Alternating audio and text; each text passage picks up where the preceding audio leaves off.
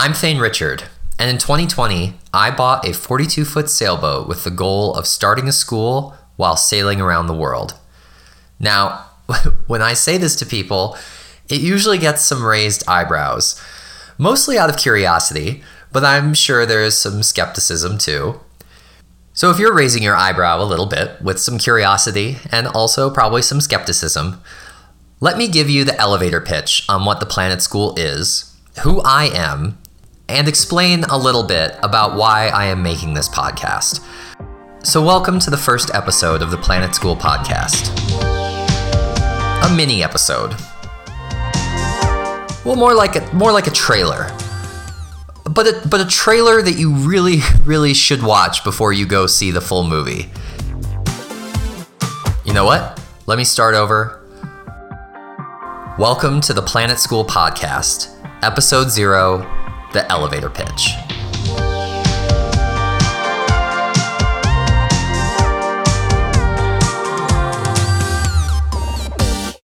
I have taught and currently teach on semester at sea programs for high school and college students.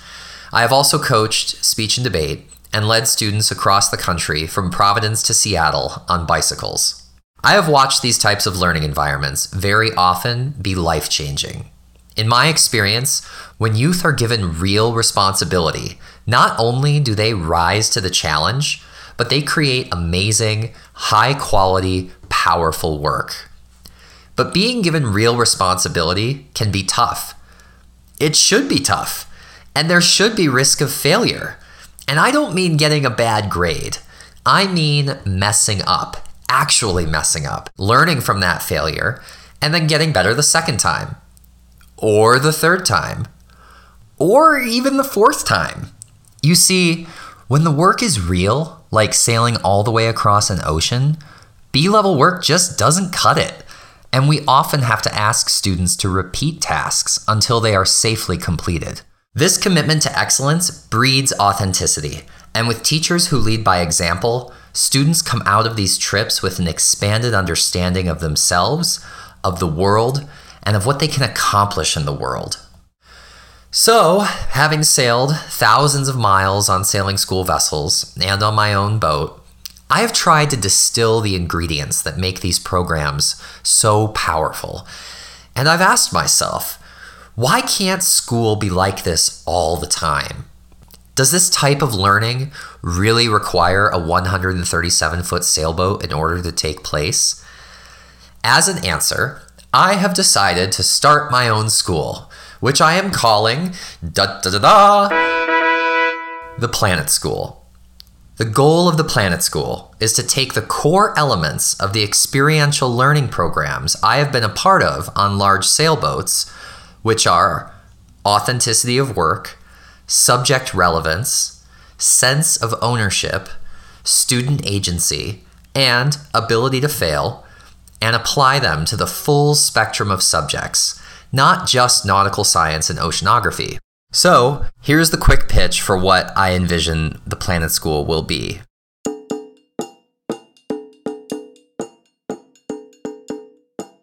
Students will spend a few weeks sailing. Since I am experienced at this, I know how to make a sailing program that is impactful and that lays a lot of the groundwork for how the school community works from how we get chores done to how we communicate with one another. Then we will shift to a land campus, and the challenge to the students will be to build the school itself. In the same way that students learn how to sail and navigate from professional mates, they will learn how to design, build, and govern a community from professional farmers, architects, builders, economists, and artists, just to name a few. Each class will inherit a new, unique set of challenges and pass on whatever they get done to the next class. The first year, the students will arrive to a vacant parcel of land, and their challenges will be things like fresh water, toilets, building shelter, thinking about food production.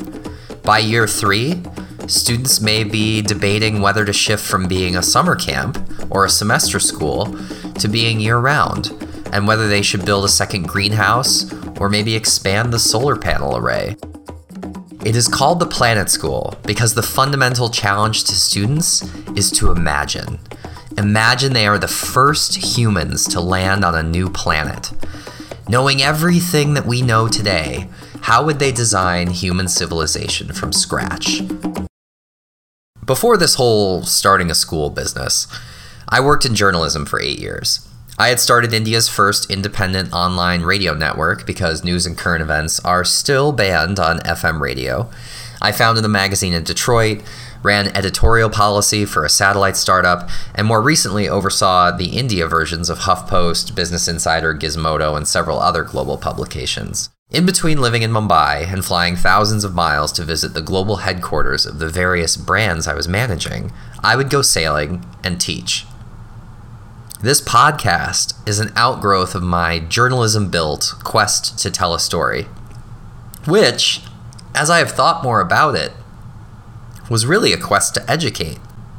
But this podcast is also an expression of a core principle of the Planet School that the building of the school itself should be a learning experience. Therefore, this podcast is for anyone who is interested in what it takes to start a school, particularly a school that is, let's face it, gonna be kind of weird.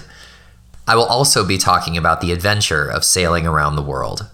You may be an educator, you may be a parent, you may be a podcast enthusiast or you may be a student interested in more than what the current system is challenging you with. And I happen to think that there are a lot of you out there. So, here are some of the big questions that I will need to answer over the course of this podcast series if I'm going to be successful. How does someone even start a high school? How do you raise money for a school? Like venture capital? Like investors? Can a school be investable? Is there a way to avoid charging exorbitant tuition as a primary revenue stream? What is the right way to scale this? Opening a four year high school overnight sounds daunting, unrealistic, even.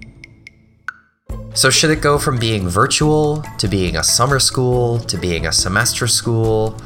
How does it grow? What are all the legal considerations? There is both at least liability and accreditation here.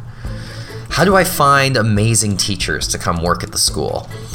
Teachers are the secret sauce to the learning experience, as we all know. I also believe that teachers should be well paid. You should not have to be a professor at Harvard to make a great salary in education. How do I make that a reality? And finally, how does a 42 foot sailboat fit into all of this? And we will actually begin with that last question. Cue the rain.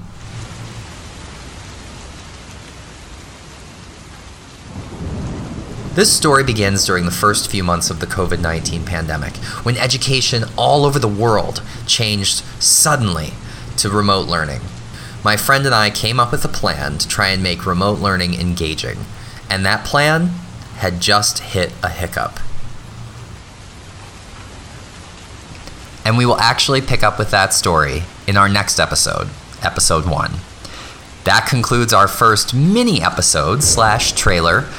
Join me next time where we kick off the story of the Planet School, which begins with trying to buy a boat to sail around the world. Thank you for listening. I'm Thane Richard, and this was the Planet School Podcast, episode zero slash trailer slash mini episode.